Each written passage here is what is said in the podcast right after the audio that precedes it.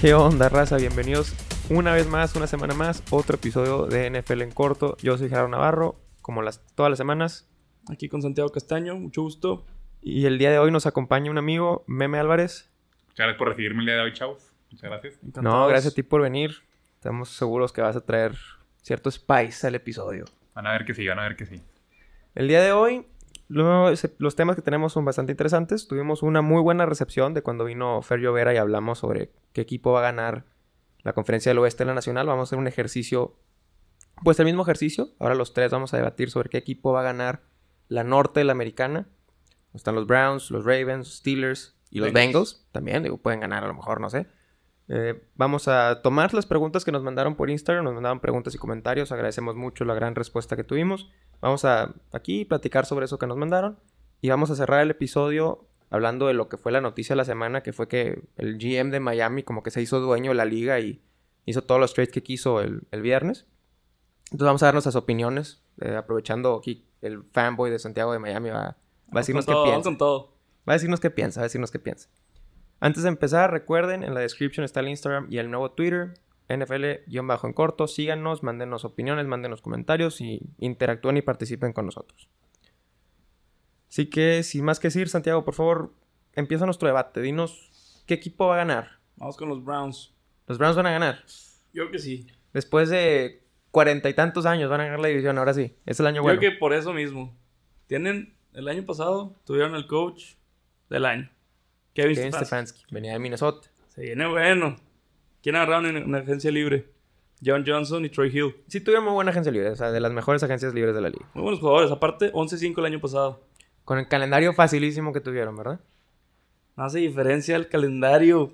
¿Cómo no ser? Wins son wins. Nomás le puedes ganar a los que te toquen en tu calendario. Exactamente. No No, no. Estoy de acuerdo, nada más le puedes ganar a los que te ponen enfrente, pero no le van a poner a los mismos. No van a jugar contra los Jaguars, no van a jugar contra los Jets. Pues la división tampoco es la ventaja. Mira, ahí les va. Vamos a, vamos a sentarnos un resumen de los Browns. Y ahí te discutimos cuáles son sus posibilidades. Mira, Ok, ok.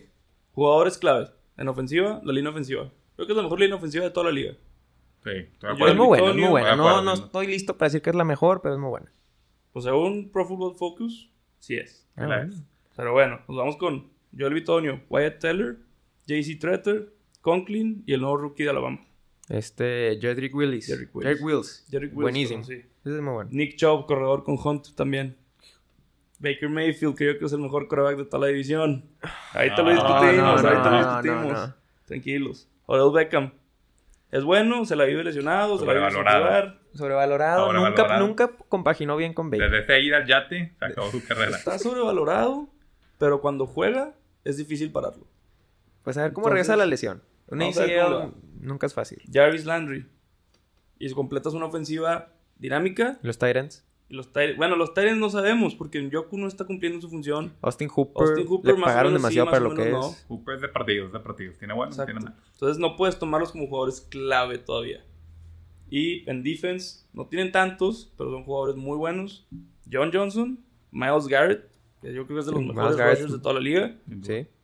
Troy Hill, es nuevo. Denzel Ward, que ojalá siga con su rachita de Sí, buen sí, jugador. pues bueno, bueno. Y se está rumorando, vamos a ver qué pasa, que ya Davion Clowney puede entrar a los Browns.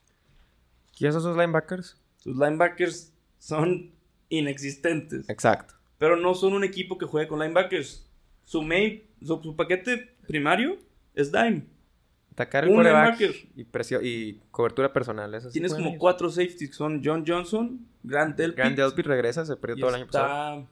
El Harrison o Morrison, ¿cómo se llamaba el de Alabama? Harrison también. Harrison, que está en los Jaguars. Ronnie Harrison. Entonces ya tienes tres safeties, dos corners sólidos, tu línea defensiva. Vamos a ver qué pasa con eso, pero no sé. Con un buen draft, si tienen un buen draft, si pueden. Exactamente. competir. O sea, según yo es el equipo más cubierto en todos los aspectos de toda la división. No lo sé. Yo digo que Baker May... Perdieron contra los Jets, ¿se acuerdan, verdad? Perdieron contra ¿Se acuerdan que perdieron contra los Jets? Ok. Baker Mayfield no es coreback. o sea, es bueno, es un buen coreback para Cleveland, para los estándares de Cleveland que vienen de tener una racha de, pues, de Ah, don nadie. No, no, no. Estás Pero mal. es, es buen coreback, pero no para ganar la división cuando tienes competencia como Steelers y Ravens. O sea, estás diciendo que Lamar es mejor que Baker. Y Big Ben. Y si me apuras, Burrow también. Si me apuras, Joe Burrow va a terminar. Gerardo? Esta temporada va a terminar. Mayfield no necesita hacer mucho mejor. con ese equipo, con los jugadores que acaba de decir Santiago. No necesita ganar los partidos, nomás no perderlos.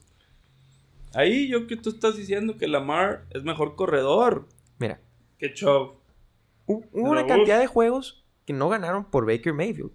Y que perdieron o estuvieron muy cerca por Baker. Las Vegas quedaron 16-6. Baker no pudo meterles un touchdown a los Raiders. Es, son juegos que pasan. O sea, Baker no es un coreback como, no sé, Aaron Rodgers, un Mahomes, que te va a ganar los juegos solo. Pero el equipo está formado de una manera para que no tenga que hacerlo solo. Corres de la bola, play action. y. Con esa línea ofensiva y los corredores que tienes, es un equipo que corre primero. Mira, No necesitas de tanto Baker Mayfield. Pero vamos a ver, ¿qué opinas de Ravens? ¿Por qué Ravens si nada más tienen a Lamar Jackson? Ravens va a ganar esa división.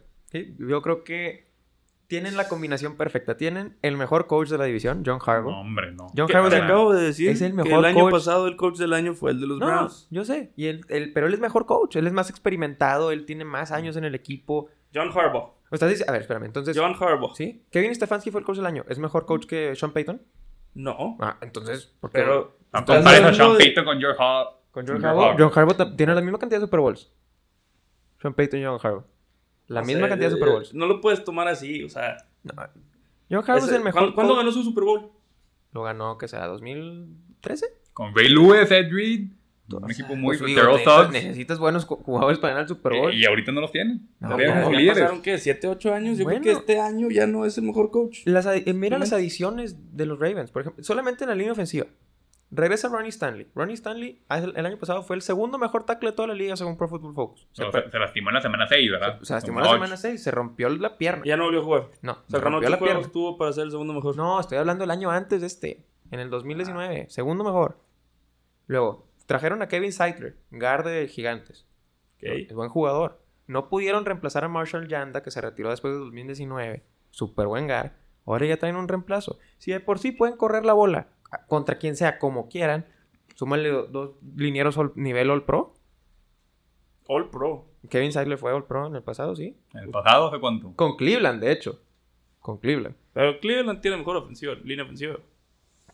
O sea, estás comparando naranjas con peras. No, Pues, no. Pero Ravens tiene mejor coreback. Fin. ah, o sea- es que no puedes decir eso así tan seguro, compadre. El O sea, problema de la ofensiva de, Ra- de Ravens es que no tienen receptores para complementar el juego de Lamar Jackson. El problema de. Ravens es, si se van abajo del marcador y necesitan pasar la bola, Ese Se es un acabó el problema. juego. Ese sí es un problema. es Estoy de problemón, porque en playoffs, Pero te voy a... ¿a Mira, quién vas a parar? Lamar Jackson no tuvo pretemporada este año. ¿sí?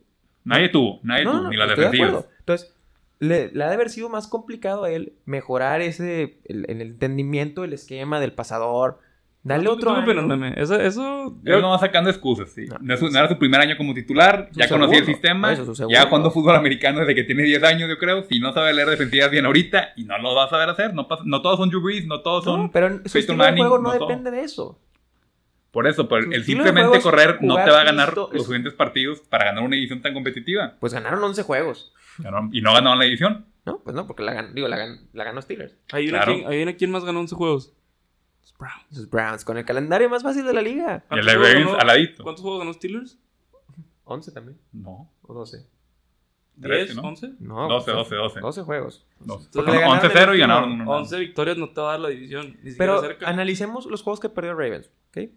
Ah, Ravens perdió. Contra Steelers el juego de COVID. Y antes de eso, También contra Steelers. Pero el segundo juego, Lamar, Lamar Jackson lo jugó y casi lo saca Robert Griffin. Un juego típico, lo perdieron, pero ok, no contamos ese. Y cuando perdieron, que todos jugaron juego perfecto, corrieron para casi 300 yardas, que fue dos intercepciones, un fumble de Lamar. ¿no? Un fumble en la última serie para ganar el partido. Eh, Las rivalidades siempre, a veces va a ganar uno, a veces va a Ah, ganar perdón, otro, dos pero- fumbles, uno en verso. Los, dos- no, los dos son en verso. No, No, puedes perdieron- ganar una edición con un tan inconsistente. Perdieron contra Patriotas en un partido en Foxborough que llovió cantidad que si lloviera aquí así en México se inunda la ciudad en 20 minutos. La lluvia afecta, no puedes sacar excusas, la lluvia afecta a los dos. La lluvia No, es no. para correr el balón. No, pues Patriotas también corre el balón súper bien, discúlpame. Man, ¿Qué no es Ravens? Es el mejor equipo para correr el balón y que no, sé qué. Quedó el juego. Al Entonces, final, ¿qué el sirve? problema pasó que al final tuvieron una ofensiva. Mira. Tuvieron una ofensiva quedando tres minutos que ni se veía el balón en la cámara por la lluvia. Entonces, en mi opinión, los Ravens no tienen un equipo balanceado. Y no tener un equipo balanceado no te va a sacar la división de Steelers, tienen el mejor Browns coach y de y, Bengals. el mejor coreback. Y perdieron a su mejor para Rusher también. Sí. Pero es mejor pass rusher, pero para eso está el draft. Podemos, podemos-. No tienen un pick tan alto para agarrar un pass rusher. O sea, bien, yo lo veo así. Fueron un equipo muy afectado por COVID. Muy afectado. Todos los equipos fueron No, no, no, afectados. no, No, no. puedes sacar Perdieron un juego por COVID, perdieron un juego por COVID. Pero no jugó por COVID. Y Calais Campbell, su mejor línea ofensiva, na- nada más jugó seis años. Digo, seis juegos. ¿Cuántos años tiene? Eso es lo que Pero te- porque le dio COVID y no se recuperó. Eso es lo que cuando tienes jugadores veteranos, te Por arriesgas a las lesiones. Pero ahora sí regresa. Solo jugó. Se perdió seis juegos. Tuvo COVID. Nunca regresó a ser igual. Estamos.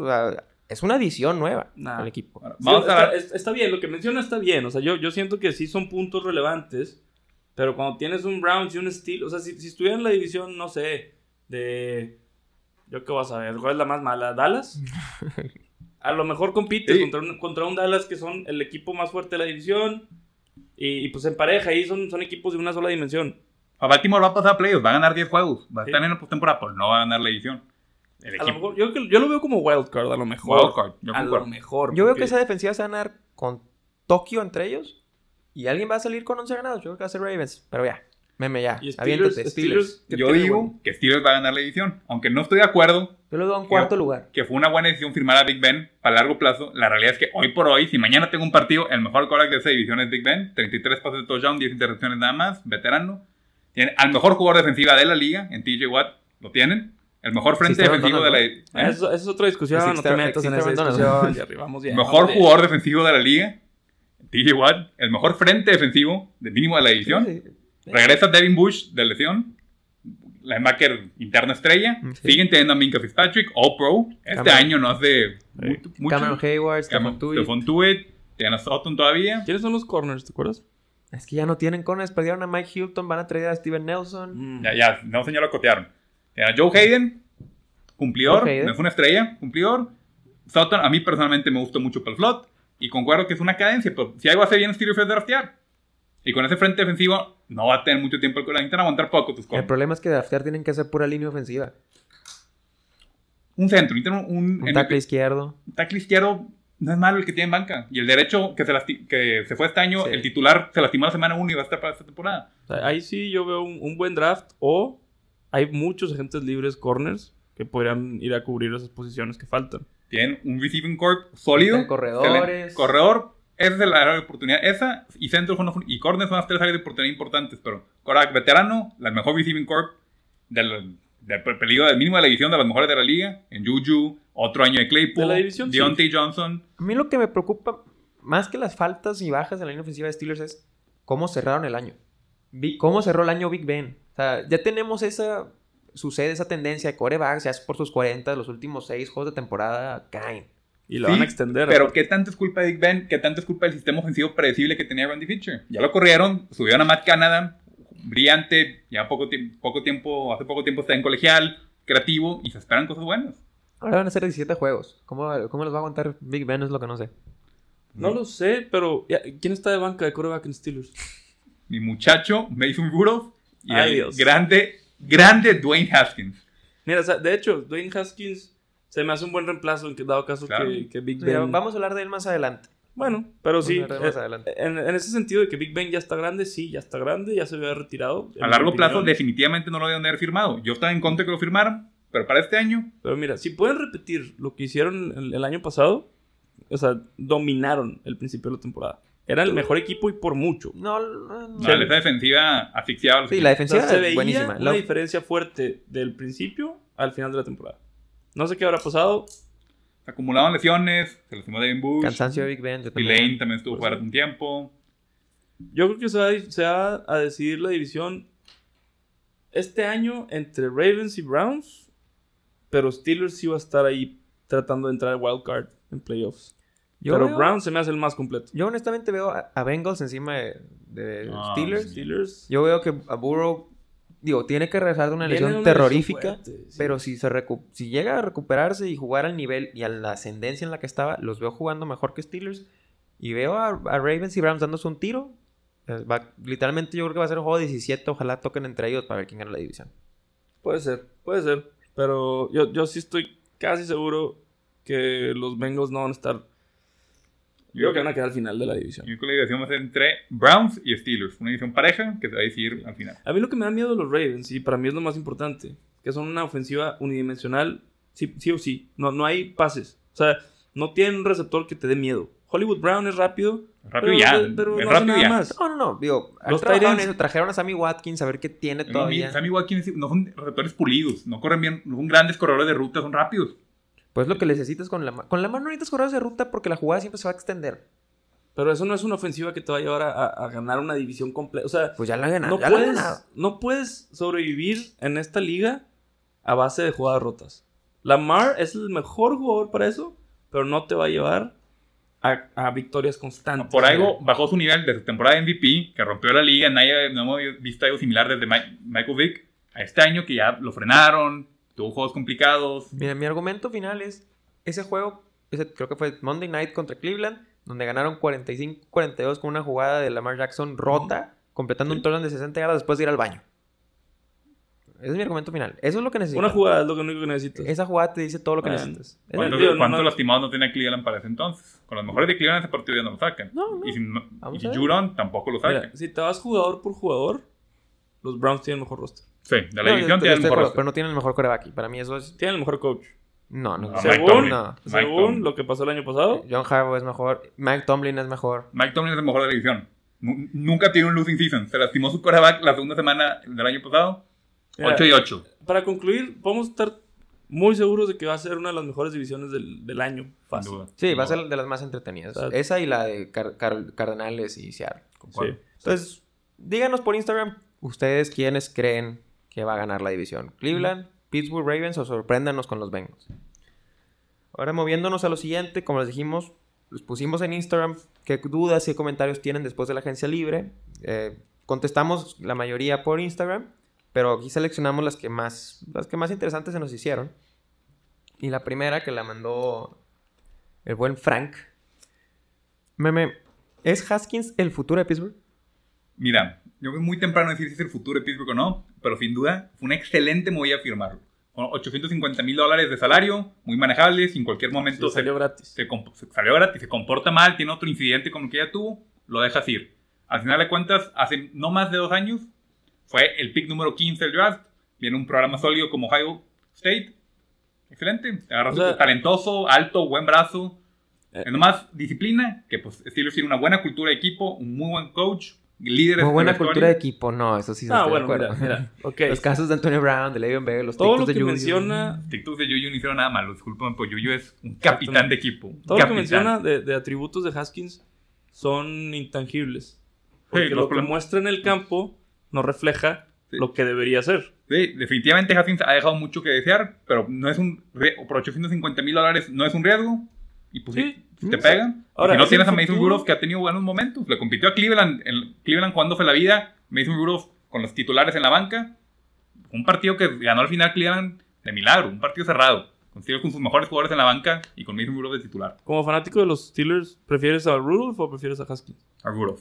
Yo le veo mucho promesa a Rudolph desde que lo draftearon. ya tuvo sus oportunidades. Con eso podemos concluir que, pues bueno, no es el futuro de Pittsburgh. Simplemente una respuesta sencilla. O sea, no, no, no es un coreback que yo vea liderando un equipo por más de tres temporadas.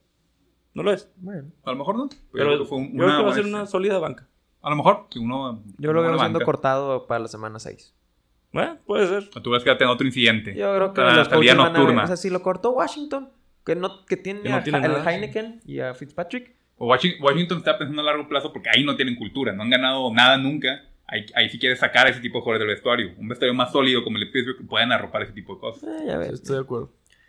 Siguiente pregunta, te lo voy a hacer a ti, Santiago. A ver. Patrick Peterson en Minnesota. ¿Va a retomar su nivel? ¿Fue buena contratación? ¿No debió haber salido del desierto?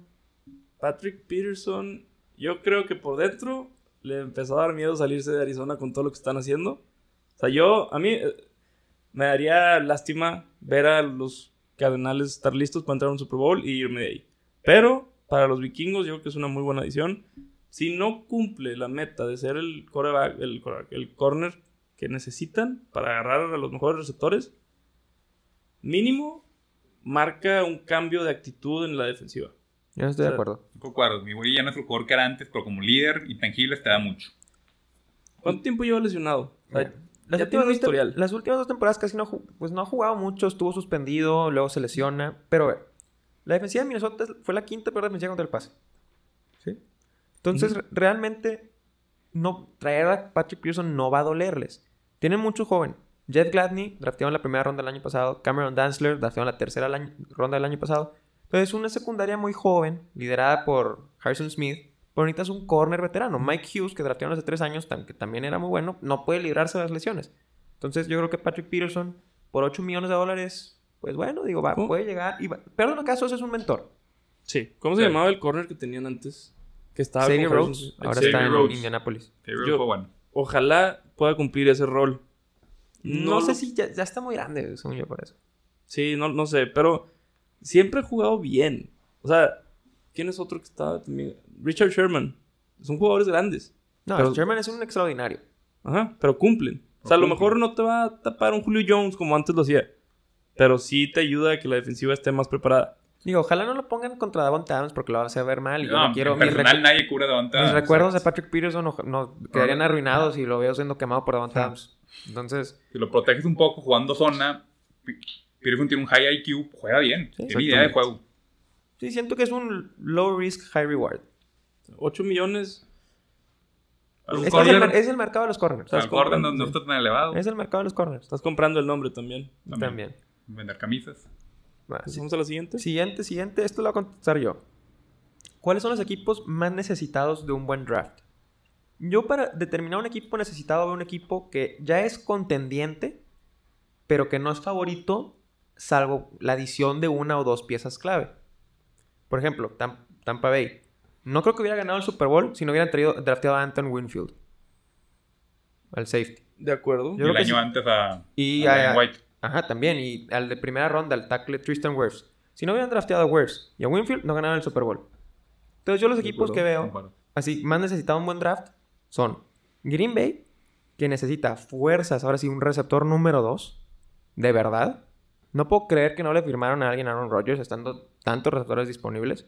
Entonces los veo urgidos de un segundo receptor y de, un, de alguien que busque el coreback. Si vas a agarrar un receptor, en paréntesis, este es el año para Sí, agarrar un hay receptor. una Ok, cantidad, buenos una receptores. cantidad estúpida de receptores. Entonces, esa estupidez número uno. Un buen draft agarrando un buen receptor que sea capaz de contribuir desde el día uno y Ujú. alguien que busque el coreback que no tiene que pegar de inmediato, pero cuídalo, manténlo, enséñale que aprenda y que para playoff ya lo pueda soltar. O sea, Darius Smith ya Es que es Darius Smith y quién más ahí. No mancuerna. O sea, tienes que haber traído a un JJ Watt o algo así, o sea, a alguien más en esa defensiva. Porque la defensiva secundaria es buena hasta ahí. Entonces, Sí. cuando tienes una defensiva secundaria que es buena pero no excelente, necesitas complementarla con un. Sí, con la un verdad es que Green Bay tiene una defensiva sólida, digo, cumple. Y tiene un coach cumplidor. ¿sí? O tiene un coreback que te lleva a playoffs Sí, la no. mayoría de los años. Ya La temporada pasada de Rodgers un mago. ya son, ya son contendientes, pues le faltan piezas. Y el otro equipo, que es el mismo caso, contendiente, pero le faltan piezas, son Seattle. A Seattle le falta más que piezas, pero sí, de hecho. sea, Seattle necesita ayuda en la defensiva secundaria, más que nada. O sea, Sí. su ofensiva, si corrigen con el nuevo coordinador ofensivo sus esquemas que eran muy predecibles y Russell Wilson no se cae a mitad de la temporada, nomás necesitas una defensiva secundaria que ayude a ganar los juegos que van a quedar 40-39. A mí, no me gusta la falta de línea ofensiva de Seattle, fíjate. Pues yo estoy de acuerdo. No puede sí. estar corriendo Wilson estoy to- de acuerdo. todas las jugadas La- por su vida, ah, por más móvil que es. fueron por Gabe Jackson de, oh, de Las Vegas.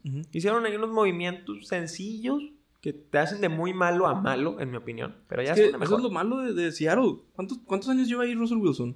10. ¿Cuántos años ha tenido buena línea ofensiva? O sea, pobre diablo lleva ahí toda su carrera Corriendo toda su carrera. corriendo y siendo el más golpeado y siendo el más saqueado. Y Sí, por eso se quería ir. Pero supuestamente ahora los nuevos rumores es que sí se contentó con lo que hicieron. Firmar a Gerald Everett de los Rams Sí. como tight end, que le surgía un tight end. Entonces, Ojalá, ojalá ya, ya tengan a alguien para protegerlo porque si no, no duras tanto en la liga con una línea ofensiva así. entonces, así como dije, Green Bay, receptor y a la defensiva, Seattle, un línea ofensivo y un corner. Correcto. Siguiente, meme.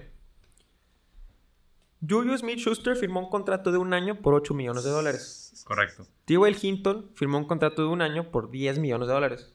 Es como 8 o 9 años más grande. ¿Cómo? ¿Por qué recibió tan poquito dinero Juju? Pittsburgh tenía muchos problemas de en el tope salarial. Estaban al límite, sobre todo antes de que dejaran ir a Steven Nelson. No tenían dinero para firmar a Juju al contrato que se merece. Unos, alrededor- había ofertas de Baltimore y Kansas City alrededor de 13 millones De de los dólares. Eagles también. Había una mul- de mul- multi-year, es lo único que a decía. muchos años por 13 millones de dólares en promedio al año. Juju decide quedarse en casa, quedarse donde está su equipo y se queda por 8 millones de dólares. Y yo siento que fue esos casos raros de fírmame ahorita por 8 millones de dólares. El siguiente año, ya que no es el contrato terrible Big Ben, te, te compensamos. O sea, tú dices que hay un acuerdo ahí debajo de la mesa de ya el siguiente año te amo. Pittsburgh siempre ha tratado muy bien a sus jugadores. Antes, fuera de los casos de Antonio Brown y Le'Veon Bell, los jugadores que se quieren quedar en Pittsburgh se quedan y son bien compensados. En, Sí. Pasó en el caso con Antonio Brown cuando estaba complicado sacar el contrato que se merecía. Le pidieron que se esperara un año más, se esperó y Pittsburgh le quedó bien. Yo creo que va a suceder lo mismo con Juju. Yo creo que igual T.Y. Hilton le dieron 10 porque ya estaba a punto de firmar con otro equipo. Se panicaron. Se- o sea, él, él reporta ahí, hay, hay unos reportajes que mencionan que T.Y. Hilton estaba ya a punto de firmar su contrato con otro equipo y habló con los directivos de los Colts y le dijeron, no, vente para acá, yo te doy 10. Y dijo, bueno, me voy a mi casa otra vez. Y yo creo que fue igual con Juju. Juju siempre ha querido mucho a Pittsburgh. Y yo creo que es parte de... O sea, dijo, me quedo en mi casa, les hago un favorcito, que se me hace un error de su parte. Los jugadores no deberían estarle dando Sí, favores no Yo siempre he respetado que los jugadores vayan por el dinero, siendo tan corto Sí, no, su sí, carrera sí. y los golpes que toman y el castigo que toman. Pero Juju decidió Sí. quedarse en casa. Y si se queda y juega relativamente bien, el próximo año va a haber una cantidad de dinero impresionante. Y No, le y- van a dar un contrato altísimo, estoy seguro. Pues unos 14 millones por año, yo creo 15. Pues- Muy bueno, Juju, los números no, no lo reflejan, pero es el líder del vestuario de los receptores, es el receptor físico, el receptor de manos seguras. Creo que es el- le darían un contrato como el de Goladay. No, no creo que tanto. Ya, bueno, bueno, ya. Será discusión de otro momento. Sí. Ok, Santiago, te aviento la siguiente. Andy Dalton en Chicago. ¿Qué tiene que ofrecerles? ¿Es realmente una mejora sobre Mitch Trubisky? Bueno, ¿quién ¿Pueden no volver a llegar a, a- ¿Pueden llegar a playoff otra vez con Andy Dalton? Son un equipo de playoff. No sé. No. La verdad, no. Pueden llegar, sí, porque hay equipos que llegan, aunque tengan más pérdidas que victorias. Pero Dalton va a llegar a entregar, no sé, unos cuantos pases, va a tratar de manejar el juego, a lo mejor saca unas victorias, pero lo van a reemplazar lo más rápido posible. O sea, es- sí, sí es una mejora sobre Mitch Trubisky. Eh, eh, Yo soy ¿de una mejora sobre? Mitch Trubisky. O sea, Ah, no sé. nunca sabes, pero Dalton sí, pues, no sé, yo creo que es algo para apaciguar a los fans. Tantito. Es que no como pasivos a los fans con Andy No, Dalton. no los haces enojar. Sí, Están hablando de traerte a Russell Wilson y sales con... No, siempre Dalton, no, pero sí. Andy Dalton. Sí, prometieron Watson o Wilson y se trajeron a Mira, Dalton. todas bueno. las estadísticas de cada... Ambos jugaron nueve juegos en esta temporada. Ok. Hubo una diferencia de porcentaje de pases completos de 2 a favor de Trubisky. 65% Dalton, 67% Trubisky. Andy Dalton lanzó para 197 yardas por juego. Trubisky 205, o sea, 8 yardas más. Estás comparando basura con basura, compadre. Andy Dalton 14 touchdowns. Mitch Trubisky 16. Andy Dalton 8 intercepciones. Mitch Trubisky 8 intercepciones. Son el mismo jugador. Chubisky en un sistema ofensivo que ya conoce, con un coach que una ofensiva hecha sus necesidades. La ofensiva de Dallas a media temporada se tuvo que acoplar a Andy Dalton. Te fuiste de Bueno, un Andy Dalton- móvil atlético. Andy Dalton Andy lleva Dalton. 11 años en la liga. Pero no en Dallas, no en Dallas. No, no, no. Lleva 11 años en la liga. Yo quiero un quarterback. Ahí sí pegó lo de no tener pretemporada. Un quarterback nuevo en un sistema nuevo, de la nada tiene que ser titular la semana 4, cambia un poquito las cosas. Sí, tienes razón. Eh, eh, tam- tam- también Mitch Trubisky empezó de la banca, ¿no? Fue Nick Foles el que empezó. Pues estaba discutiendo, no me acuerdo quién empezó. Creo que sí empezó Nick Foles, pero Empezó Nick Foles, luego, y luego con la, fue- la no, no. química con los receptores, con el equipo ya la tenía. Digo, bueno, Trubisky es malo, o sea, no vamos a debatir lo indebatible. Eh, es el Nickelodeon MVP. Nickelodeon Valuable Player de los ¿Quién- playoffs. ¿Tenemos el nombre de quién hizo la pregunta? Esta pregunta la hizo Luis Mario Valdés. Mira, Luis Mario, eh, no creo que importe. El tiempo que esté Dalton va a ser irrelevante. O sea, yo creo que lo tienen ahí para durar unos, a lo mucho, un par de años. y estar en posición ¿cuál de conseguir. años? Pues que, uno, Sí. bueno, a lo mucho un par de años, pero está ahí para que el equipo pierda y consigan un coreback. La, la tirada es: vamos a ganar 5 juegos y ahora sí agarrar un coreback. Sí, muchos equipos hacen eso, es normal. Pero no es, mejor, es ofrecen mejor eso que quedarte en el limbo de los 8 y 8, nunca en, en el top 10, pero nunca. Exacto, Miami ganando partidos. ahí casi 15 años. Lo más, Mejor tener ridículo 2 3 es, años malos, tener un pick alto, draftear bien, irte para arriba. lo más ridículo es que si les gusta de verdad Andy Dalton, lo pudieron haber firmado por menos dinero el año pasado. En, vez, Sí. de, en vez de tradear por Nick Foles. Ah, pero no les gusta. Es, es- es, este. ¿Quién? Washington agarró a este, Ryan Fitzpatrick. Pero qué raro, yo, se me hace raro que a lo mejor sí intentaron, pero nunca sabremos que buscan a Sam Darnold. A mí, a mí lo de Darnold que no se ha ido de, de los Jets me causa ruido, sobre todo porque yo, Sí. yo siento que van a ser un coreback. Sí, Pues ahí- todo el mundo ya, o sea, tienen que agarrar a Zach Wilson, ¿para qué tenerlo ahí? El día del draft va a estar interesante para los corebacks. Pero bueno, pasamos a la siguiente. Siguiente y última pregunta. Tiene que ver con el contrato de Dak. Lo que decía Daniel, que mandó el comentario, es: Mucha gente está criticando el contrato de Dak Prescott, que es muy caro, que le dieron mucha lana.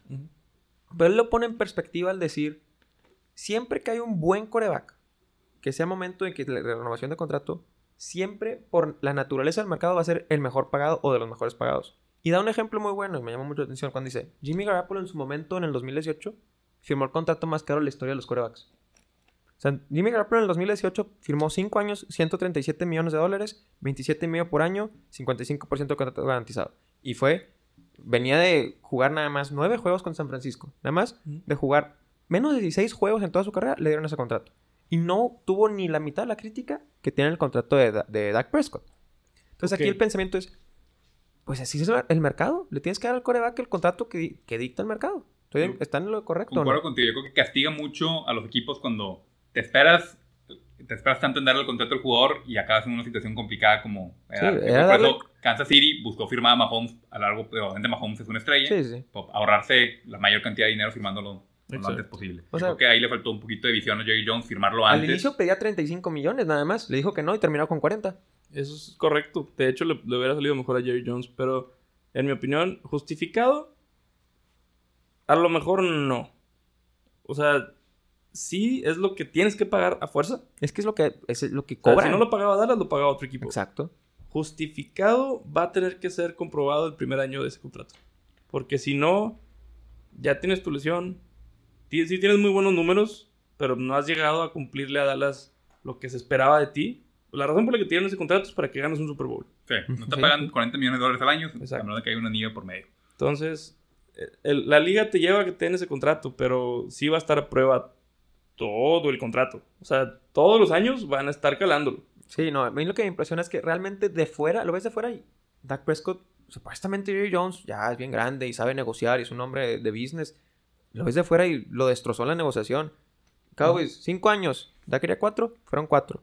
Dak quería cu- 39, le dieron 40. 80% del contrato es garantizado y viene de tronarse la pierna. Del punto de vista de Dak, tenía toda la, toda la ventaja. Sí, o sea, Sí. destruyó a Jerry Jones en la negociación. Y a Además estaba el ejemplo claro, lo malo que es Dallas sin Dak. Entonces, lo mal que se vio Dallas sin quarterback, pues Dak tenía Sí. toda la ventaja en la negociación. Sí. Además, Jerry Jones es famoso por dar contratos caros a jugadores Sí. que no lo acaban diciendo. Exacto. Igual, vamos a ponerlo rápido en perspectiva. Una pregunta, ¿sí o no? De los quarterbacks que quedan en el draft, que no es Trevor Lawrence, porque ese yo lo pongo encima de todos los que están en promediado, que son Zach Wilson y Justin Fields. ¿A quién prefieres? ¿Dak, Fields o Wilson? Si prefieres a Dak, justificado el contrato. Si no, Es que yo te la- si me dices para un partido mañana, prefiero a Dak. Pero de tener, prefiero mil veces tener a Zach Wilson con un contrato de 5 años, un dinero muy una cantidad de dinero muy manejable para armar un equipo sólido alrededor que tener que andar pagando 40 millones de dólares por Dak. Exacto. Entonces, por eso digo que, que va, a tomar tiempo justificar el contrato. O sea, si saca un Super Bowl, ya quedó palomeado. Tan, tan. Si no, yo, yo si fuera fanático de los, de los Cowboys, tendría un poquito de miedo y un poquito de emoción al mismo tiempo. Pues mira, yo creo que es justificado en el sentido que es lo que tenían que pagar, es lo que dicta el mercado.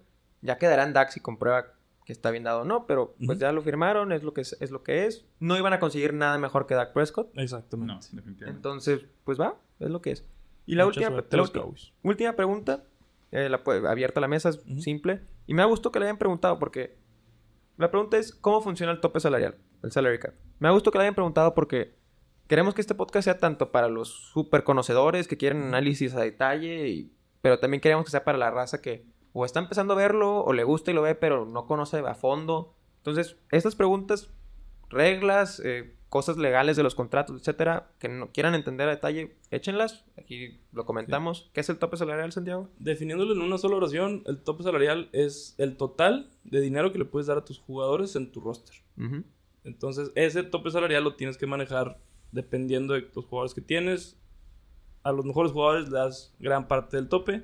A los peores les dan, a veces le das el mínimo de lo que se puede dar. pero no te puedes pasar del tope. Así es, son 185 millones este año, que entre tus 53 jugadores de tu equipo tienes que dividírtelo. Los equipos que están en problemas de salary cap son los que ya tienen a 53 jugadores y les queda bien poquito dinero por si quieren firmar a alguien. Los que tienen salary cap son los que esos 53 nada más cubren un 80% de esos 185 millones. Exactamente. Nos podemos ir más a detalle en otro episodio para explicarlo más, porque hay, hay muchos movimientos. Todos los trucos que hay para los equipos. Ah, hay unos trucos y luego entra el dinero garantizado, etcétera.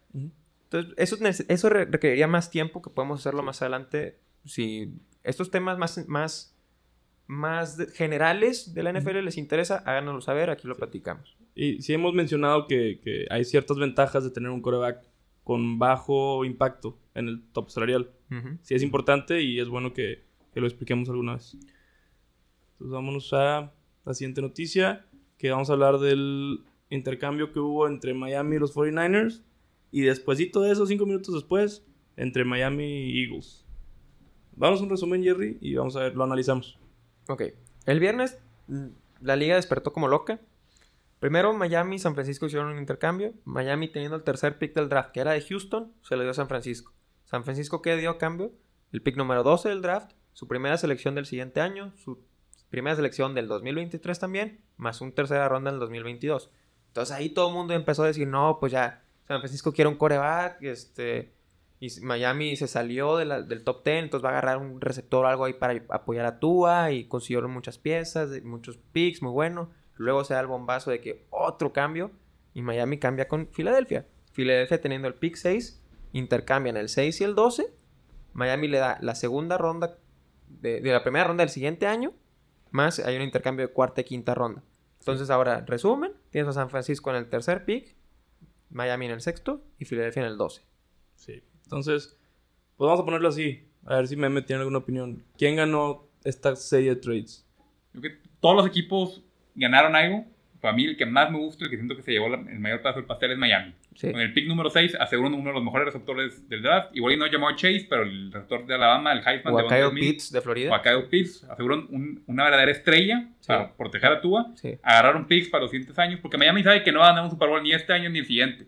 Pero con dos buenos drafts, te armas de jugadores importantes y puedes competir. Exacto, de acuerdo. Y por el lado de 49ers, tener el pick 3, hay gente que opina que no van a agarrar un coreback. No, sí, se van a agarrar un Van a coreback. agarrar un quarterback. Van a agarrar un No, coreback. haces- sí no- sí. no das tres primeras selecciones por alguien que no es un coreback.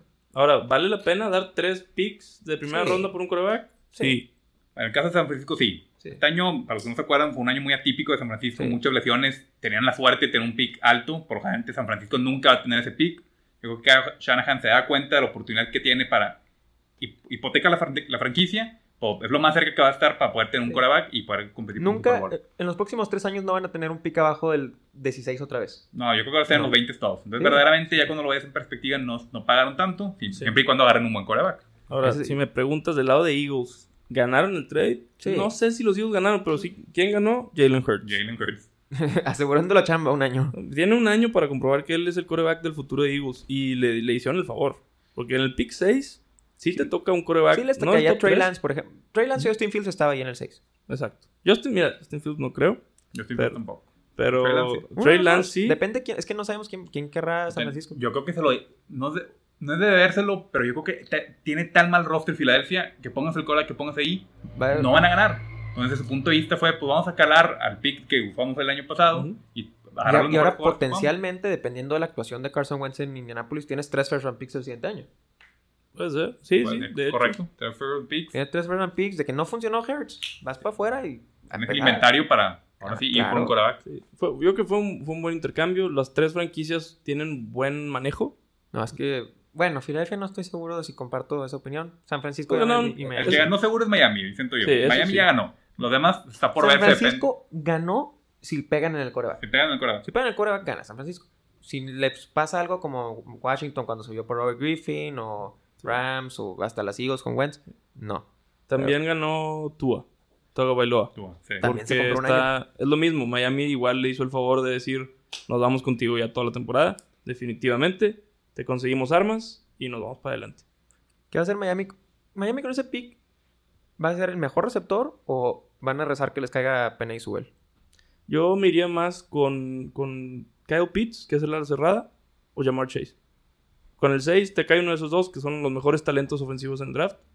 Agarras uno de los dos para ayudar a Tua y la línea ofensiva ya la tienes bastante bien armada. Vale, Si está Jamar Chase y Kyle Pitts, tú prefieres a Kyle Pitts. Yo prefiero llamar Chase. Yo prefiero Kyle Pitts. ¿Y de Devonta Smith o Kyle Pitts? Kyle Pitts. Kyle Pitts, yo creo que es el más seguro. Fuera de Trevor Lawrence, vamos a sacarlo de la discusión. Es el más seguro de ser Hall of Famer. No, a mí no, a mí no me- yo tengo una desconfianza en alas cerradas de colegial. Siento que en colegial no puede medir lo físico que es una ala cerrada. Exacto. Yo, Kyle Pitts es un atleta increíble. Es un monstruo. Pero lo mismo se decía de Eric Ebron y Sí, Pues de ojalá. hecho, de- eh, eh, los alas cerradas son muy impredecibles. Los por eso prefiero llamar Chase. Los receptores de LSU tienen un historial de ser muy buenos receptores en la ¿Y NFL. no prefieres uno de Alabama que ya jugó con Tua? Sí, no. Devonta Smith es muy pequeño. Llamar Chase es un monstruo. Digo, yo prefiero Jalen Waddle que Devonta Smith. No, yo prefiero Devonta Smith. Devonta Smith lo bien que corre rutas, lo rápido Sí. que es. Torrey Holt también era pequeño y pues ahorita está en el Salón de la Fama. Sí. Sí, sí. Este año va a estar muy interesante para receptores. Sin pero- duda, muy buenos receptores está yendo. Ujú. Y pues a ver qué hace Miami y a ver qué hacen los 49ers. Eso, va- van a cambiar todo el draft. Yo mi, mi única conclusión, mi última conclusión del, del trade de 49ers es... Los corebacks que van a estar disponibles ahí van a ser Trey Lance, Mac Jones y Justin Fields. Siento que ninguno de ellos cabe dentro del sistema ofensivo de Kyle Shanahan. No, si te fijas bien, Justin Fields ya tiene historial con Kyle Shanahan y con los coaches de San Francisco. ¿Sí? Ya tienen desde high school viéndolo. Porque ya estuvo con ellos en un campamento, en college estuvieron tutoreándolo. O sea, Pero la ofensiva de Shanahan es West Coast, Fields. correr zona y pases cortos. Yo creo que Shanahan hace ese, ese cambio sabiendo que o Justin Fields o Trey Lance, uno de los dos le cae. Obviamente lo ideal yo creo que es eh, Wilson. O si no, yo creo que sabe que Justin Fields o Trey Lance le queda como niño al dedo. Yo creo que Sí. Si no, no lo hace. Sí, Kyle Shanahan sabe lo que está haciendo, yo creo. Yo confiaría en él. Si soy, Sí. si soy fan de San Francisco, confío en mi coach. Con el roster que tiene, necesitas un coreback. Está en un coreback de competir por todo. Sí. Ah, y bueno, se me hace que sí perdió a alguien. Jimmy Garoppolo. Ajá. Ah, Bueno, Bueno, sí, El Jimmy G. definitivamente. Se me hace que. Jimmy es el que perdió en esta serie de intercambios. Sí y no. Porque ya en San Francisco ya lo tienen tachado. No vas a ganar un Super Bowl con Jimmy Garoppolo en San Francisco. Por más que llegaron a un Super Bowl. Pero tú como fanático de los Patriotas, ¿no lo- ¿a poco no lo quieres de regreso? Sobre la idea de, de poder draftear a uno de los top 5 corebacks, no. Pero si no hay manera de conseguir unos top 5, sí. hipotético, Jerry. Mac Jones o Jimmy Garoppolo. Mark Jones. Yo no comparto. Oh. Prefiero el potencial. Jimmy Wow. Garoppolo tiene un techo. Jimmy Garoppolo es le- muy lesionable.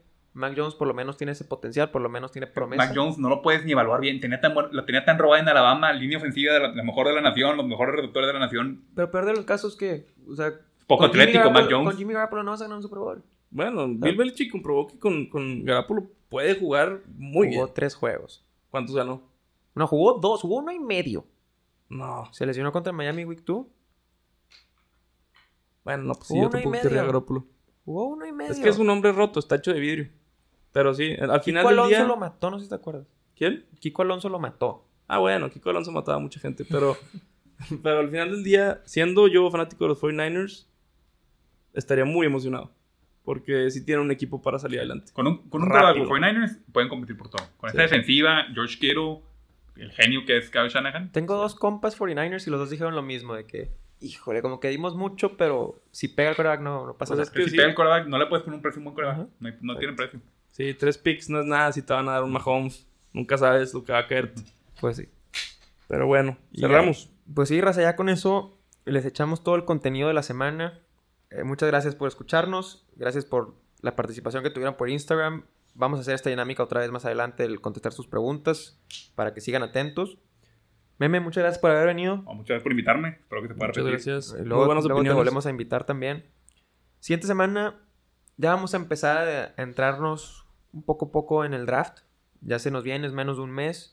Y la verdad es que es demasiado de lo que podemos discutir. Entonces, Sí. siguiente semana ya vamos a empezar a ver los prospectos, darlos a conocer para los que no están muy enterados, ver qué equipos van a ir por coreback, etcétera. Sí, las repercusiones de Fantasy también son importantes. Sí, ese tema lo tenemos pendiente, el compartir con ustedes las consecuencias de la agencia libre en el fantasy. Comentarios siguiente rápido para que no se vean. Yo le gané a Jerry la final de Fantasy este año. para que quede claro. Me ganó, sí es cierto. A mi cámara todo el día. Me quitó, mi, me quitó mi tricampeonato. Iba por el tercer seguido. Pues bueno, muchas gracias a todos por escucharnos. Gracias, raza. Muy pendientes de la siguiente semana. Eh, comparten sus opiniones en Instagram. Tengan buena semana.